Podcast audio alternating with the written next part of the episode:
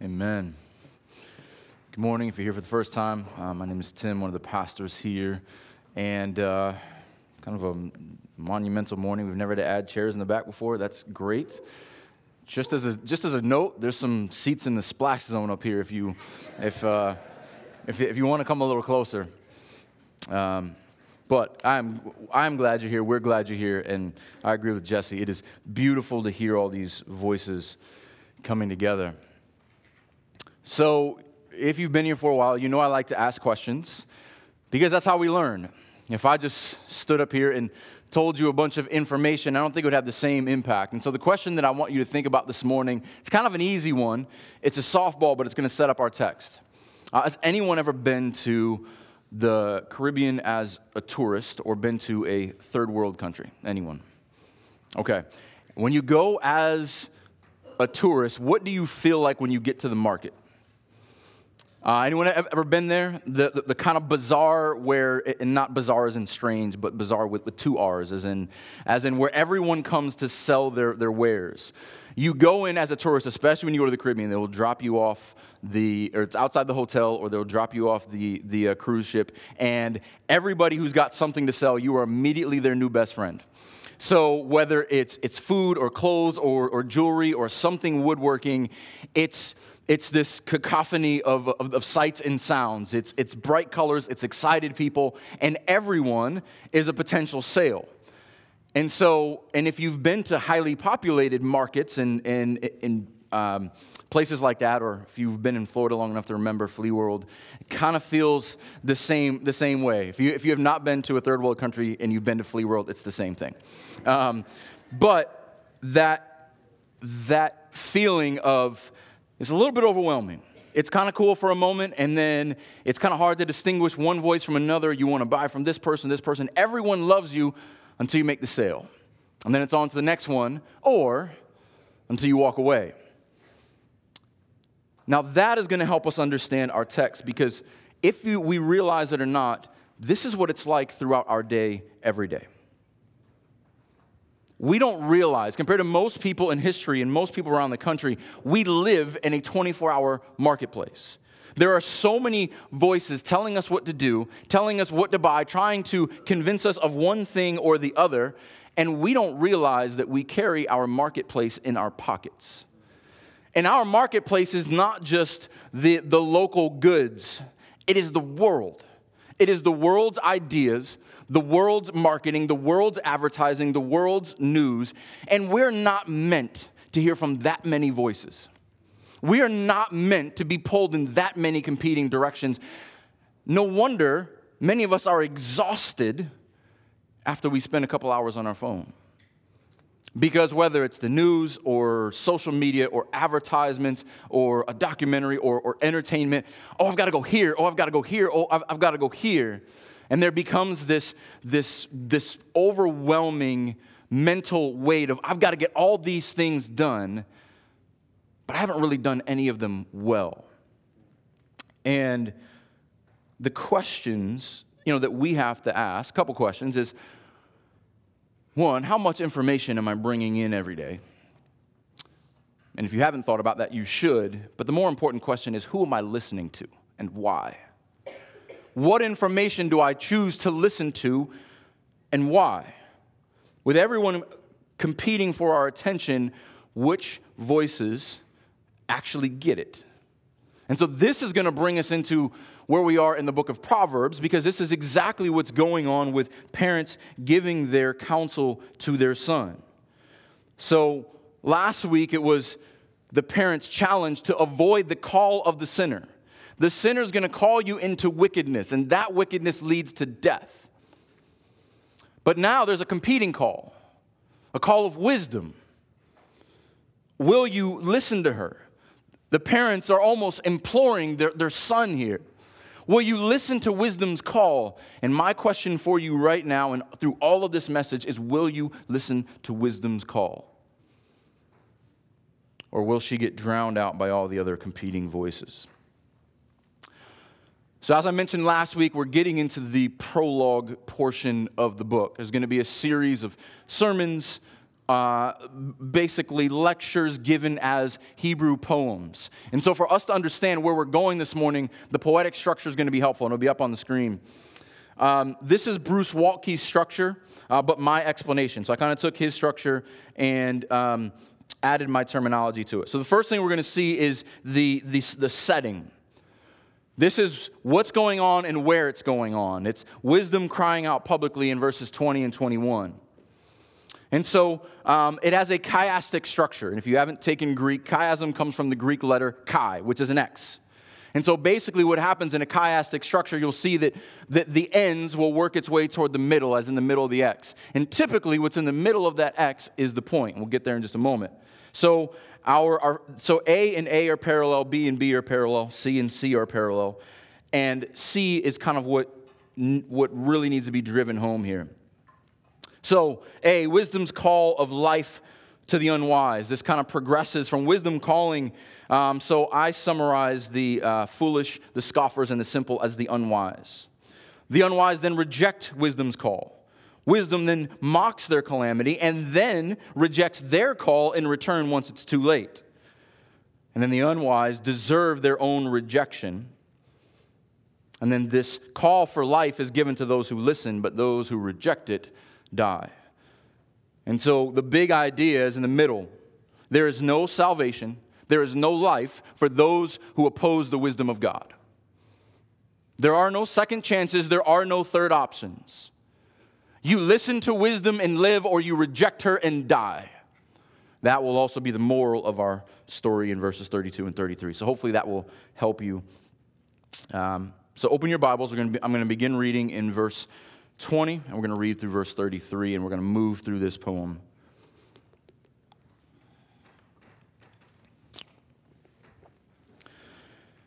Wisdom cries aloud in the street. In the market, she raises her voice. At the head of the noisy street, she cries out. At the entrance of the city gate, she speaks. How long, O simple ones, will you love being simple? How long will you scoffers delight in, in their scoffing? and fools hate knowledge. If you turn at my reproof, behold, I will pour out my spirit to you. I will make my words known to you. Because I have called and you have refused to listen, have stretched out my hand and no one has heeded, because you have ignored all my counsel and would have none of my reproof, I will I also will laugh at your calamity. I will mock when terror strikes you. When terror strikes you like a storm and your calamity comes like a whirlwind, when distress and anguish come upon you, then they will call upon me, but I will not answer. They will seek me diligently, but will not find me, because they hated knowledge and did not choose the fear of the Lord, would have none of my counsel, and despise all of my reproof. Therefore, they shall eat the fruit of their way and have the fill of their own devices. For the simple are killed by their turning away, and the complacency of fools destroys them. But whoever listens to me will dwell secure and will be at ease without dread of disaster. Let's pray.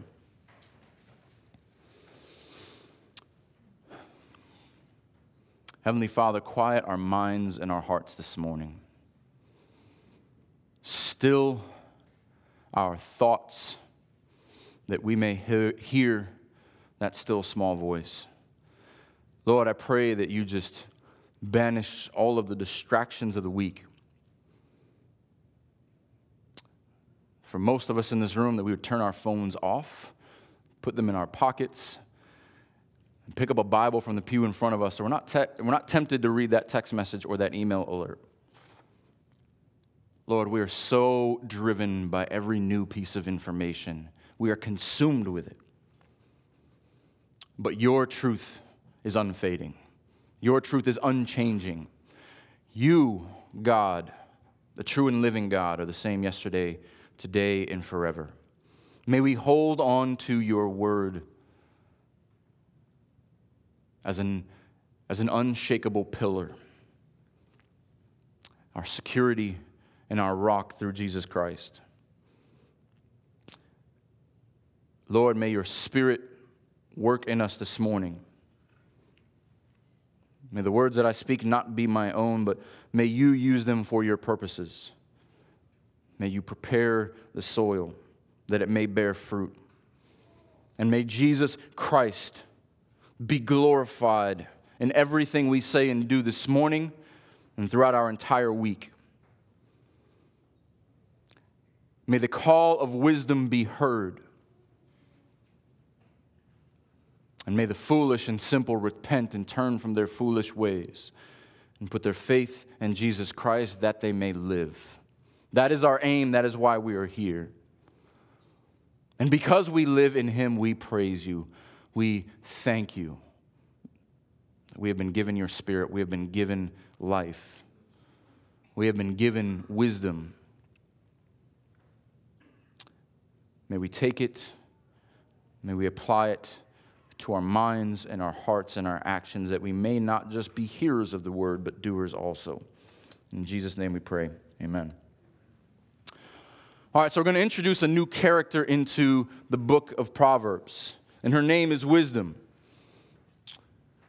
Now, it's helpful to know a little bit about what wisdom is in the context of Proverbs. Now, wisdom is a concept, but wisdom in Proverbs is personified.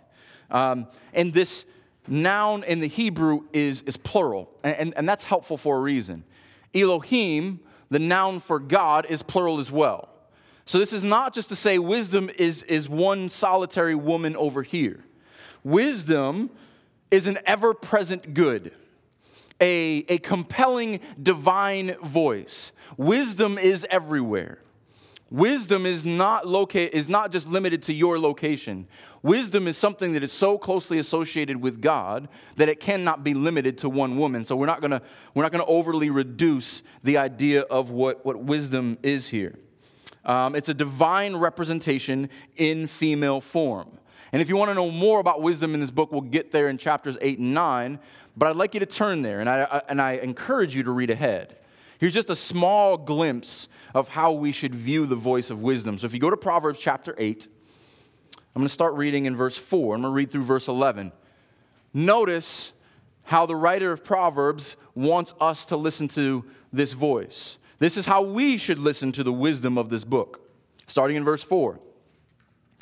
Uh, to you, O men, I call, and my cry is to the children of man. That means this is for everybody. O simple ones, learn prudence. O fools, learn sense. Hear, for I will speak noble things, and from my lips will come what is right, for my mouth will utter truth. Wickedness is, is an abomination to my lips. All the words of my mouth are righteous. There is nothing twisted or crooked in them. They are all straight to him who understands, and right to those who find knowledge. Take my instruction instead of silver, and knowledge rather than choice gold. For wisdom is better than jewels, and all that you may desire cannot compare with her. That is how we're to hear the voice of Lady Wisdom especially in these first nine chapters. She's going to be very present. Plus, if you're a father who's writing to a young man, what's going to be more compelling than a smart, charming woman? Young man, you may not listen to me, but there's this beautiful woman out there who's smarter than I will ever be. Listen to her. that's what's, that's what, what's going on here. There's this, there's this great teaching tool that the father is using for the son. And and as we saw in chapter 8, this is a father speaking to a son, but this wisdom applies to everyone. This is wise wisdom for, for, for children. And this is a model for parents and, and how to teach their children. So let's look at some of these aspects of wisdom's call. Now we're going to get the setting. Now we know the importance of the setting because if you've been around for any amount of time, we look at repeated words, repeated themes. We're going to get four parallel lines with four parallel four parallels of wisdom's call and of the environment of her call. Let's look at her call first. Wisdom cries aloud. She raises her voice. She cries out again in verse 21 and she speaks in verse 24. There is an emphasis here. Wisdom is speaking all of the time. And it's important to note this first one cries aloud. This is not an angry cry, this is a joyful cry. This is an evangelistic exclamation. She is crying out with good news. She is raising her voice that you will listen because she's got something good to tell you. So here's what she's doing, and here's where she's doing it in the street, in the market, in the noisy street, in the entrance to the city gate.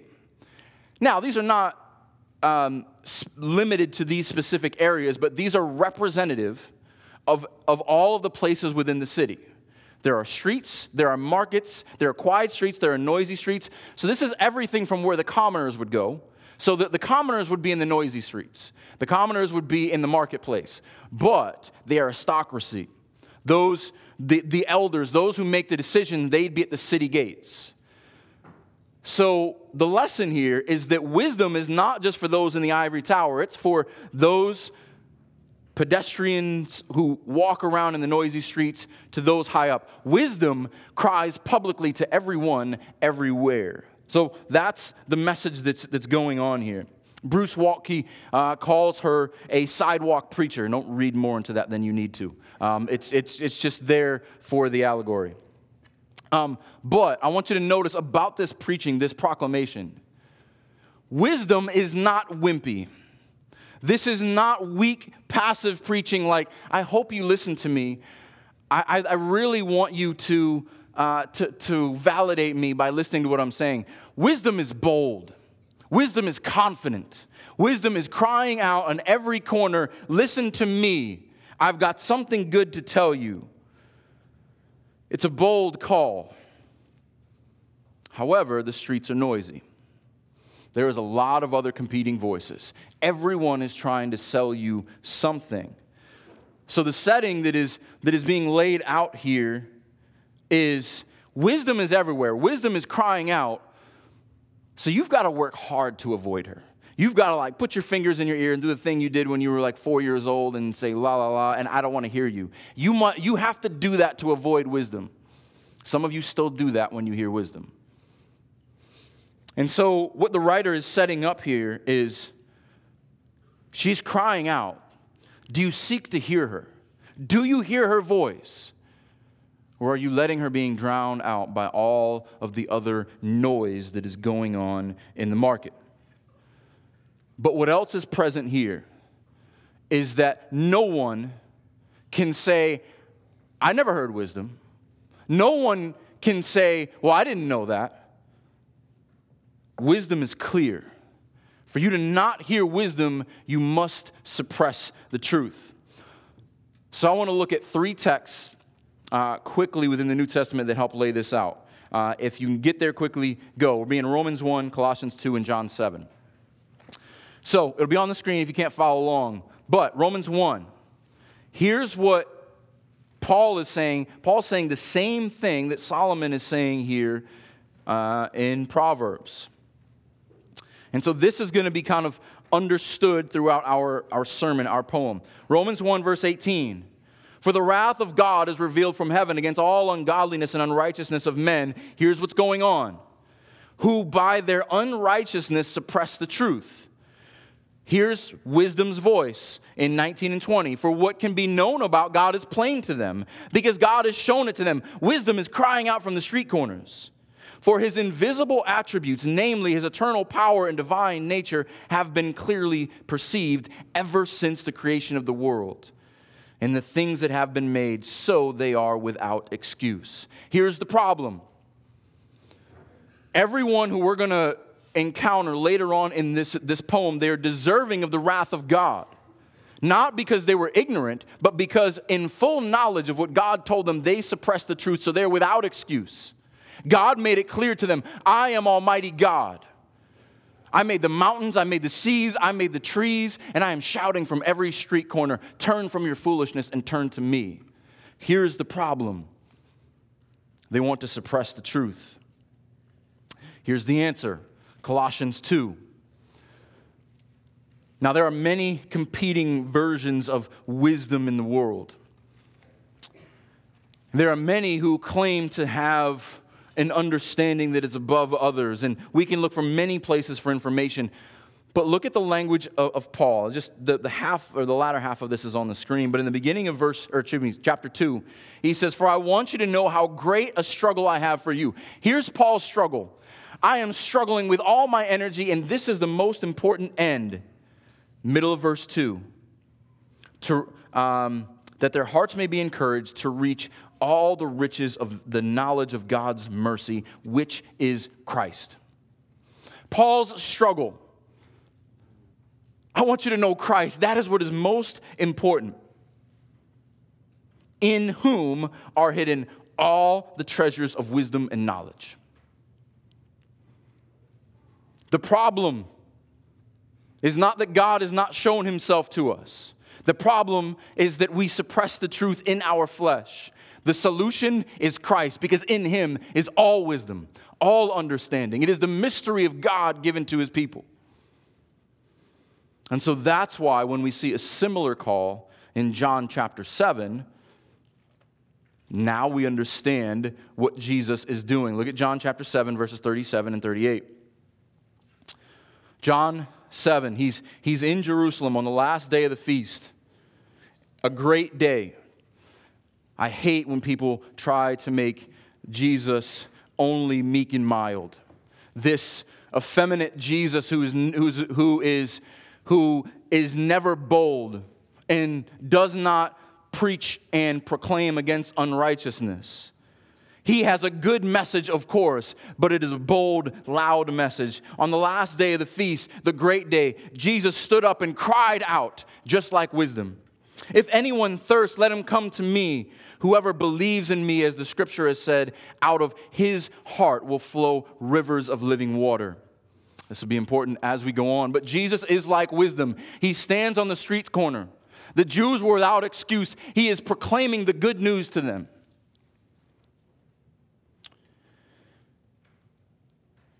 And then there's a debate after the good news that goes on in the rest of John chapter 7. We won't, we won't get there. But I want you to see this the problem, suppression of truth, the answer, the wisdom of Christ, and the call that goes out, the general call of salvation, the gospel message that apart from me, the wrath of God is on you. But if you come to me, those who can bear your burdens, if you come to me, I will take on your weight. My yoke is easy, my burden is light, and if you come to me, I will give you eternal life. But you must turn from the world. You must die to yourself because I died for you. And if you do that, I will put my spirit within you, and rivers of living water will flow out of your heart. This imagery, rivers don't stop flowing. The Spirit, when the Spirit indwells us, there is no in the new covenant in Christ, there is no coming and going of the Spirit. When the Spirit comes in a believer, the river keeps flowing and flowing and flowing. And this is beautiful, good news. So, but we're looking at the shadow of this preaching. And so I want to keep going back to the fulfillment in Christ. So, what does this preaching sound like? What is this pre incarnate preaching? Uh, pretty similar to the incarnate preaching. Look at the sermon proper as it begins here in verse 22. Um, what is she proclaiming? Is this a gospel? Good news, you're perfect. Jesus wants you to stay just the way you are. You can, you can stay exactly how you are. You're great. Everyone loves you. Stay right there. No, the, the, the, the message has always been the same, but there's, there's a, a wise twist to it. How long Oh, simple ones, will you love being simple? How long will scoffers delight in their scoffing, and the fools hate knowledge? And we looked at these three categories two weeks ago, but let's break these down again uh, briefly. The simple, these are the naive, gullible ones. This is not a direct condemnation for being simple, you're just unlearned. But the call is don't remain simple. Don't stay in your ignorance. This, there's not a condemnation, but there's also called not to be complacent. So I, grew, I grouped these three as unwise because they're in contrast to the wise.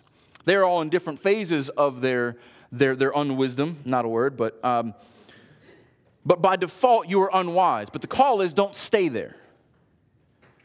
And so, as I think about this category, I think about so many people who call themselves Christians, so many people who attend church week after week after week and I talk to them, you've probably had this conversation. I may have had this conversation with you.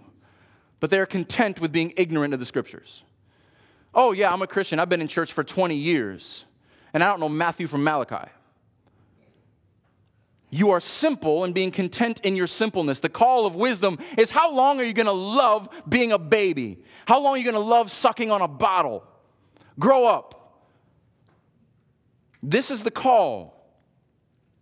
The scoffer.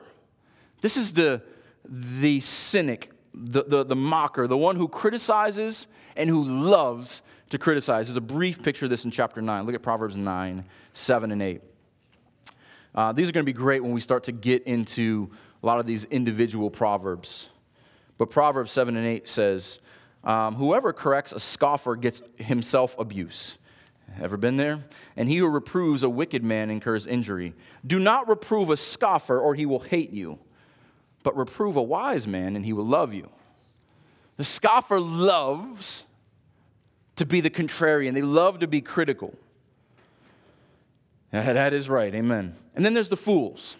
The fools are kind of one step further. They're the willfully immoral. They are the ones who reject and rebel against wisdom. They hate it. So let's summarize these three groups real quick. Here's the problem with the first two the first two love what they should not love. But what makes the fool dangerous is he hates what he should love. The first two love what they should not love, being simple and their cynicism. But the fool hates what he should love. So here's kind of the general call. And now it kind of now there, there comes a, a promise of good news in verse 23. If you turn, this is another word for repentance, if you repent at my reproof, so, reproof, this is correction, my, my, my scolding. This is good for you. If you turn at it, there's still hope. If you listen to my correction and believe my counsel, there's good news. So, the preaching then is no different than the preaching now. The preaching then is repent and believe. Turn from this and turn to this. Turn from foolishness and simpleness and scoffing and turn to this. Here's the good news. If you turn, behold, pay attention here. Here's my promise I will pour out my spirit to you. Repent and believe, and I will pour out my spirit to you. I will make my words known to you. Now, it's important here why the ESV and most of your translations are going to translate this with a lowercase s. This is not necessarily the third member of the Trinity. Now, there's some of those implications. But this is a very common word in Hebrew. Ruach is just breath or, or wind, but also implies life. It also um, implies thoughts and, and uh, wisdom and uh, knowledge. And so, a good example of this is, is Job um, talks about the, the length of his days as, as long as the Spirit of God is in my nostrils. Job, Job is so convinced of the sovereignty of God that he gives even the breath of his nostrils to God's glory. And it, it is only because of God that I have breath in my nostrils. So basically, if you were to sum all this up, it would essentially be turn from your unwise ways, and I will give you life giving knowledge. Turn from your unwise ways, and I will give you life giving knowledge. And the, the parallel helps us there where he says, I will pour out my spirit, I will make known my words. Pour out, make known, spirit and words.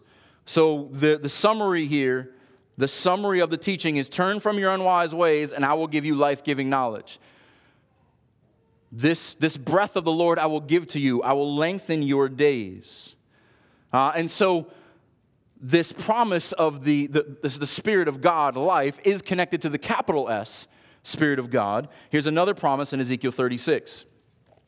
Again, I'm going to kind of go through these quickly. If you can get there, get there. It will be on the screen. I would rather have you uh, listen than if you're going to have a hard time flipping through and not make it. So I want to look at three verses here, but notice what's going on here. Here's another promise Ezekiel 36, verse 28. Excuse me, starting in verse 26. I will give you a new heart. Here's a, here's a, a, a promise of pouring out and a new spirit. Notice, lowercase s. I will give you a new life. I will put within you, and I will remove your heart of stone from your flesh and give you a heart of flesh. And I will put my spirit, capital S, within you and cause you to walk in my statutes and be careful to obey my rules. You shall dwell in the land that I give your fathers, and you shall be my people, and I will be your, your God. I will give you this new life which includes my spirit, capital S. This is regenerative language. This is being born again with a new mind and, and a new heart, a new life marked by the Spirit of God. And so this is kind of the, the precursor to that. If you listen to me, I will give you new life. So far, so good? All right. Um, this is fulfilled. Here's the, here's, here's the shadow, here's the fullness in Titus 3. Titus 3, verses 3 through 7. We'll see this pattern of sin, spirit, then life. Turn from your sin, you'll be given the spirit, and you will receive life. There is nothing new within, within um, Proverbs, there's nothing new within, within Titus. We just get uh, greater vantage points after the cross. So look at Titus starting in verse 3. For we ourselves were once foolish. Sound familiar? That's what's going on here in Proverbs. We, were, we ourselves were once foolish, disobedient, led astray, slaves to various passions and pleasures, passing our days in malice and envy, hated by others and hating one another. Simple, scoffing, foolish. That was us.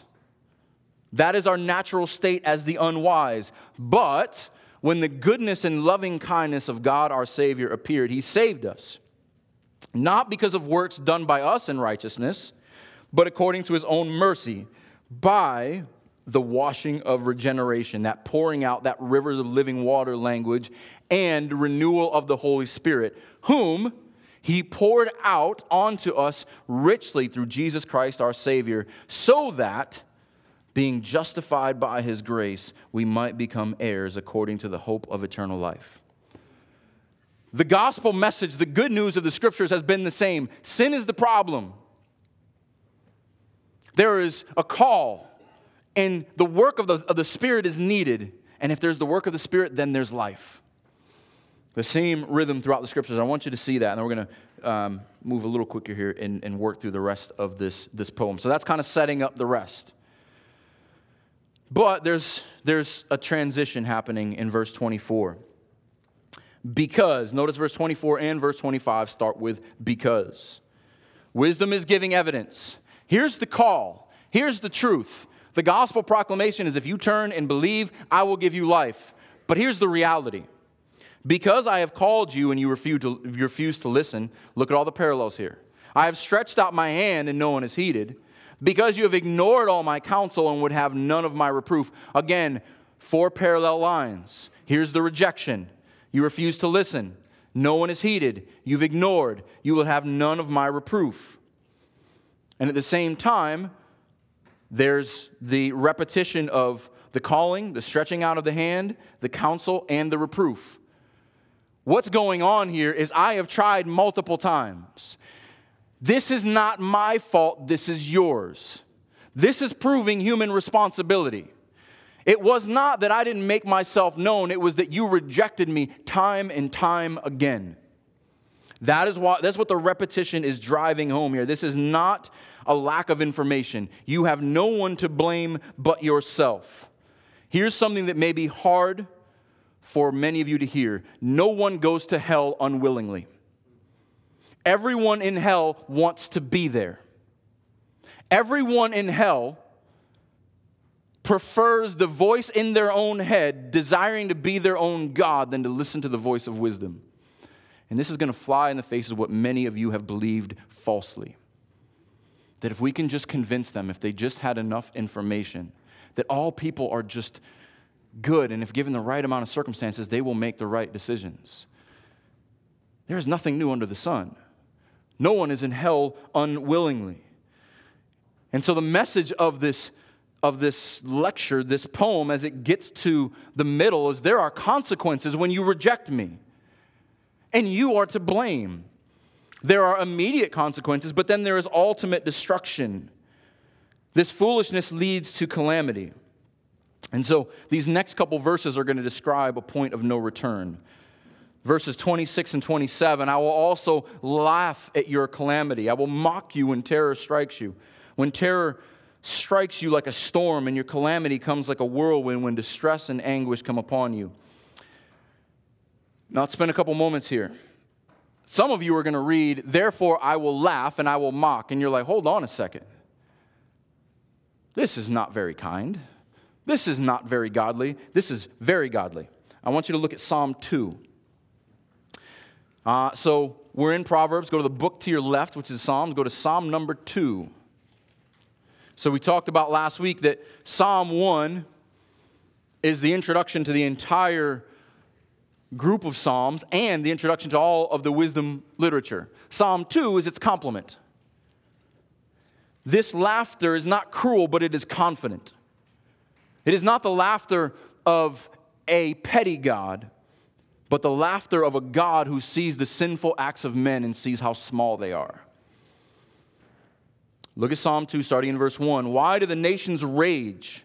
And the peoples plot in vain. The kings of the earth set themselves, and the rulers take counsel together against the Lord and against the Lord's anointed, saying, Let us burst apart their, excuse me, burst their bonds apart and cast away their cords from us. Basically, they can't control us. We control ourselves. We can be God. We can be king. He who sits in heaven laughs, and the Lord holds them in derision. Then he will speak to them in his wrath and terrify them in his fury, saying, As for me, I have set my king on Zion, my holy hill. Translation I am God. I own it all. You don't. Deal with it. That's why God laughs. And wisdom, as the divine voice, is justified in laughing. So, as we, as we think about this, does this make God petty? Well, let's give some practical examples here. What would it look like if you, as a student, we've got a lot of students in here, show up first day to class and expect to teach?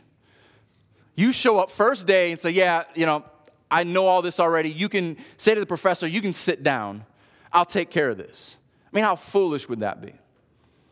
Or, how foolish it is if you show up to your, your job on day one and start barking orders to everyone else as if you've got it all handled. Some of you may have done that. Some employers may have, may have seen that. I mean, it, it's foolish. Or maybe as foolish as someone showing up to church week one and saying, Hey, I got this word from the Lord and I'm, I'm going to preach today. And actually, that happens a lot more often than you would think.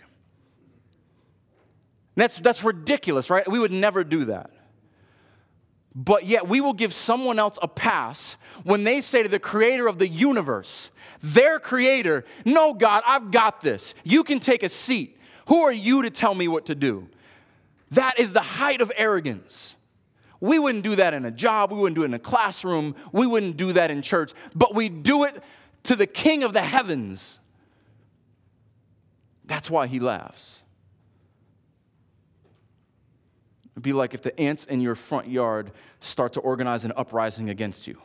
You would laugh because that would be silly. But how silly we are before the Lord. And so wisdom laughs, and wisdom then becomes a mocker. But wisdom is justified in her mocking. I will now mock when terror strikes you, because you're getting exactly what you asked for. And the imagery is rich here. When terror strikes you like a storm, and calamity comes like a whirlwind, when distress and anguish come upon you, it's the imagery of a deluge, a, a hurricane of natural forces coming upon you. I'm going to laugh because that's exactly what you deserve. You rejected my call. This is like those people who live in Hurricane or uh, Tornado Alley, or those people who get the, the hurricane call. They know that it's coming. All their neighbors are flooding, are, are, are flooded out.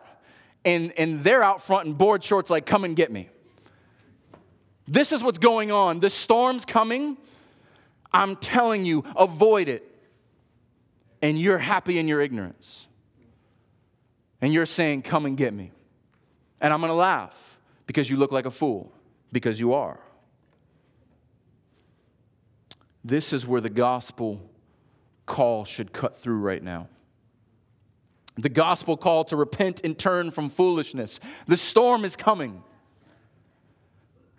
The gospel call that you are dead in your sins. Everything you are doing is leading you to hell. But there's good news.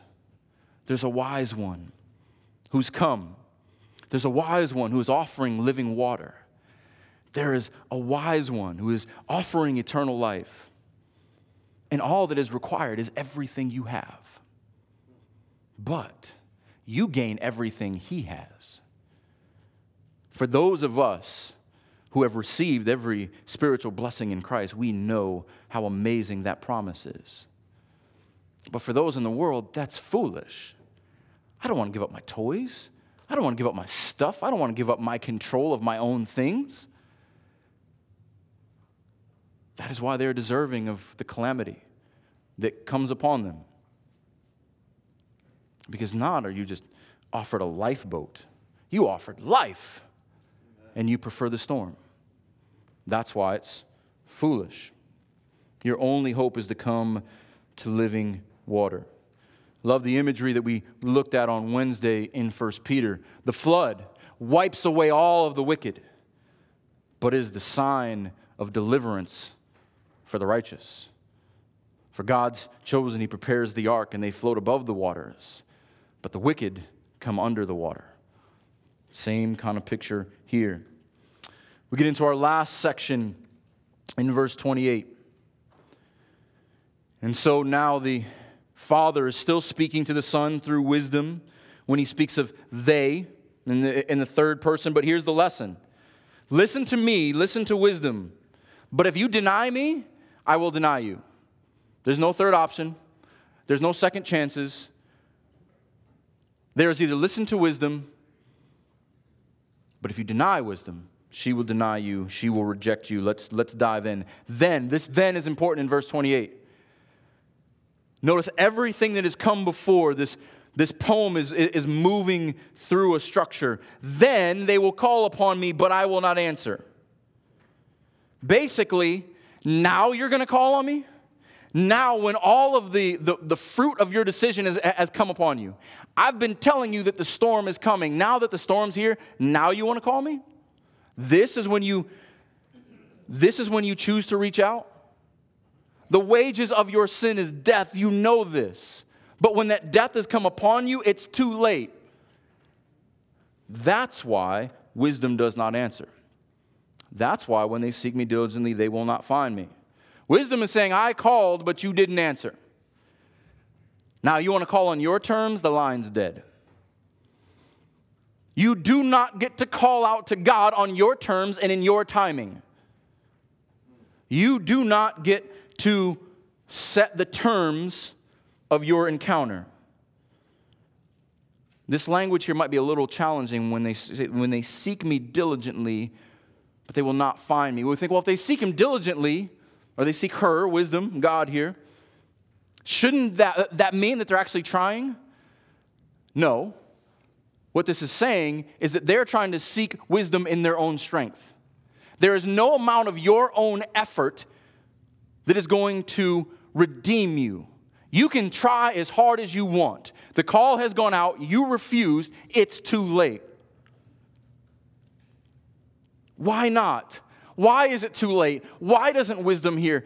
Why can't we get a second chance after death? And so just know that language of 26, 27, that's calamity in this life, but it is ultimately judgment and, and death. Why? Why does wisdom not hear? Verse 29 because they hated knowledge and did not choose the fear of the Lord. This is the purpose of the entire book. We looked at this week one. Why doesn't wisdom listen now? Because you didn't choose the good thing, the fear of the Lord. Notice the second part of verse 30. Or excuse me, verse, verse 30 is parallel to verse 29. They hated knowledge, they did not choose the fear of the Lord. They would have nothing of my counsel, and they despise my reproof. Here, the fear of the Lord is equal to the counsel and reproof of wisdom. Wisdom, counsel, and, and reproof is the fear of the Lord. So, kind of a sub theme. Here's one of the implications to this there is no secular wisdom in the book of Proverbs. There is no secular wisdom in the book of Proverbs. What that means is you cannot pull out of, of, Proverbs something that applies to everyone in every situation, or there is no understanding apart from the fear of the Lord, from the knowledge of God. There's no secular wisdom in the book of Proverbs. It must be based on the fear of the Lord. And for those who have had none of my counsel, they despise my reproof. Therefore, here's the consequences of their action they shall eat the fruit of their way. And have the fill, have their fill of their own devices. Jesus told us that bad trees bear bad fruit. And if you are a bad tree, pretty soon that's all you will have to eat. That rotten fruit. If this is what you produce, this is what you will end up eating. You are what you eat. Or you will eat what you produce. Same idea biblically. They're led astray by their own appetites and they're going to have the, the, the fill of it. There's sin that leads to death, like that raccoon from last week. Caught one Friday night and it was rancid potatoes. I don't know. But his own devices led him to be entrapped. But I had mercy on, that one. Um, so, on this, this verse, the best analogy I've heard for this, this whole passage, and I can't take credit for it, and I won't. Um, George Schwab, in his commentary, is really good. It's in the Cornerstone series. He has this perfect analogy. So he talks about the foolishness of those who don't listen in this passage is like a man who's sitting on the end of a branch. So picture this if you're a kid and you climb trees, um, you, you know the idea. You got to pick a branch that can hold your weight. He's sitting on a branch. Tree's here, he's here. This man starts sawing this side of the branch, the one closest to the tree, the one that attaches him to the tree. So he's sawing this end of the branch and then falls and wonders why he's falling. That's exactly what's going on in this passage. Let's break this down because this is brilliant. The branch is wisdom's counsel. The branch is your very life. It is tying you to the tree. It is keeping you from sure death below as you splat on the ground. Wisdom's counsel is the branch that you are sitting on. It's the only thing preserving you. But you begin to saw at it. The action is, is, is, um, is essential here because you did not accidentally fall off the branch. You willfully, in your own, in your own strength, are sawing yourself to your own death. This is how foolish it is not to listen to the wisdom of God. I am sitting on the suspended end of a branch, and I'm going to saw the connected end of the branch. I am working toward my own destruction. And I begin to fall and then cry for help. Wisdom is saying, Come down, you fool. The fool says, Now I'll cut my way down and figure it out before I hit the ground. That is what's going on in this poem. And so the last two verses are the moral of the story, the proverb of this lesson, if you will. The proverb of this lesson is some are going to die and some are going to live. So, as I was thinking about this, I want to draw on the wisdom of G.I. Joe. Uh, so, if you grew up in the 80s, Every week as a kid, I thought it was silly, but they would always have a lesson at the end. And now you know, and what? Knowing is half the battle. Absolutely. The wisdom of G.I. Joe, and now you know knowing is half the battle.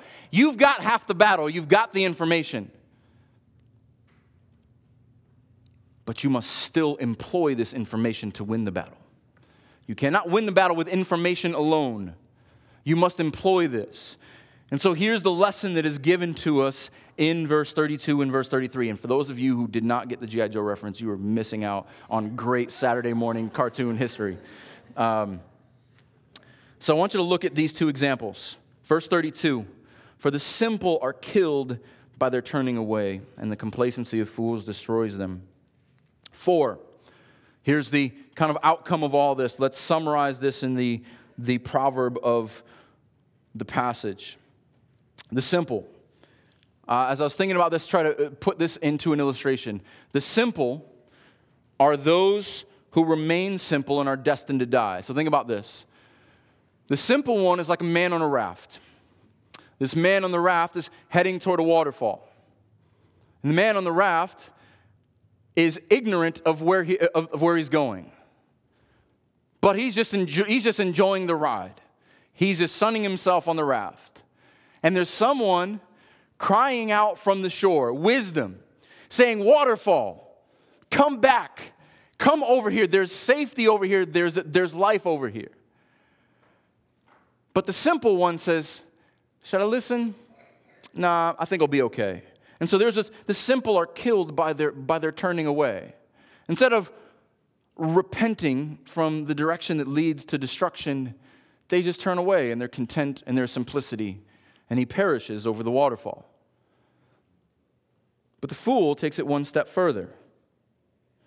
And the complacency of fools destroys them. Here's the fool, same scenario. The fool knows the waterfall is coming, he doesn't care.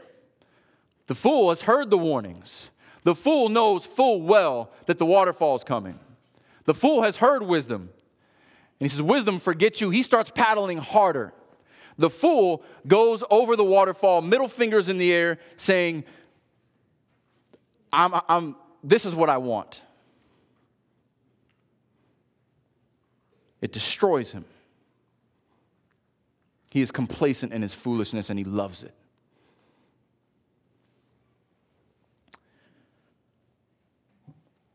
Anyone ever seen this? It feels like everywhere you turn, our world flaunts its foolishness today. Those who are paddling harder headed to the waterfall. Who are you, God, to tell me what to do?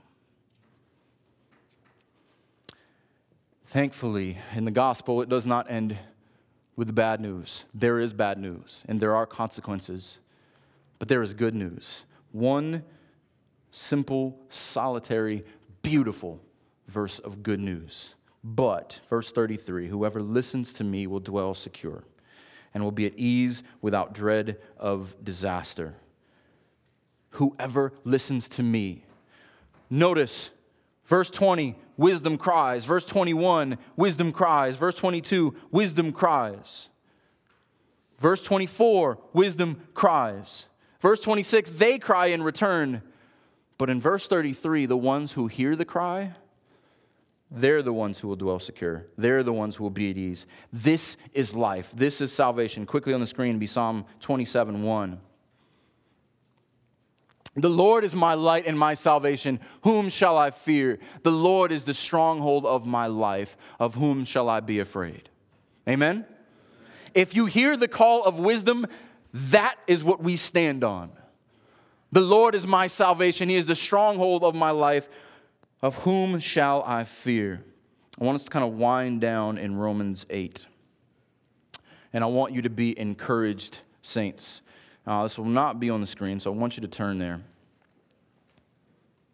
I want you to know where Romans is, especially where Romans 8 is. If you are feeling discouraged, you should definitely know where Romans 8 is. Amen. Romans 8, I want to pick up in verse 31.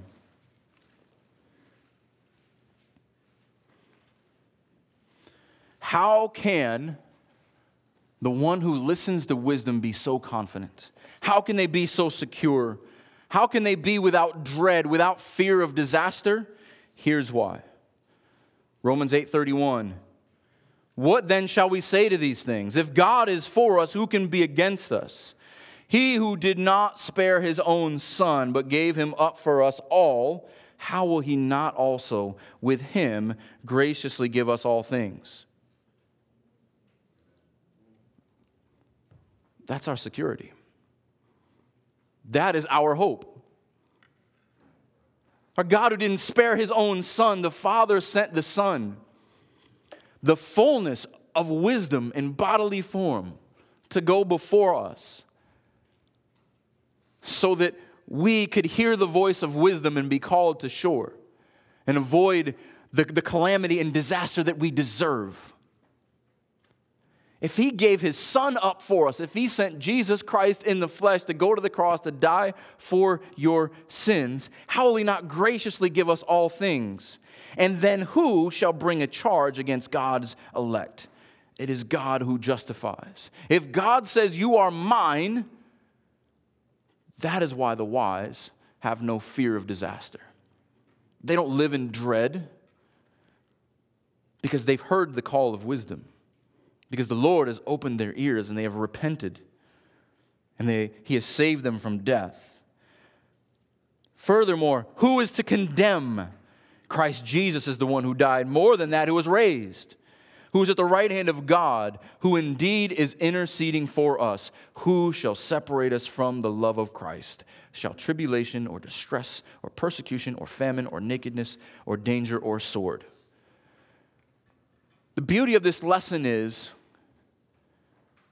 is that if we are in Christ, no one can bring a charge against us. It doesn't mean that Christians will not face calamity and disaster. We know that that's not the case. But we know that when we do, we'll never be separated from His love because we are His.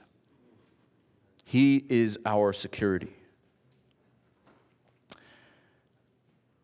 So I want you to note, uh, I have a few final thoughts, but before I do, I want you to notice where this falls. So next week we're going to start chapter 2.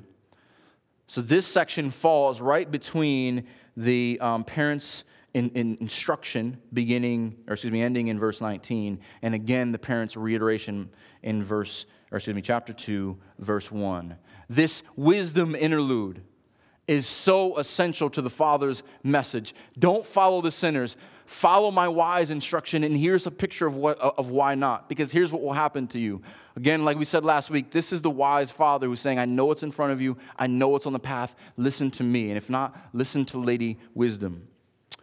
So, final thoughts Will you listen to wisdom? Biblical wisdom is a divine voice. When you read the scriptures, men, I encourage you to join today. In our study, we're going through why the doctrine of Scripture is important because it is God breathed. Because it is the wisdom of God that points us to Christ. To save you from ultimate destruction, but also immediate consequences of your own making. A lot of you would be saved a lot of calamity and, and tribulation and distress if you listen to God's word. For those of us who know Christ, the scriptures are the wisdom of God. Christ crucified is the power of salvation. But to the fools and those who are perishing, it is foolishness. So, that question again will you listen to wisdom? The call then, the call now is to repent and believe. And the time to listen to wisdom is today. Stop sawing your own branch. Many believers are putting themselves in peril because they don't listen to the wisdom of God. The, the day to listen to wisdom is now. But if you do not know Christ, once you die, there is no hope for wisdom. If the Lord comes back tomorrow, if He takes you tomorrow, there are no, there are no second, second chances. Today is the day of salvation. Repent and believe. Let's pray.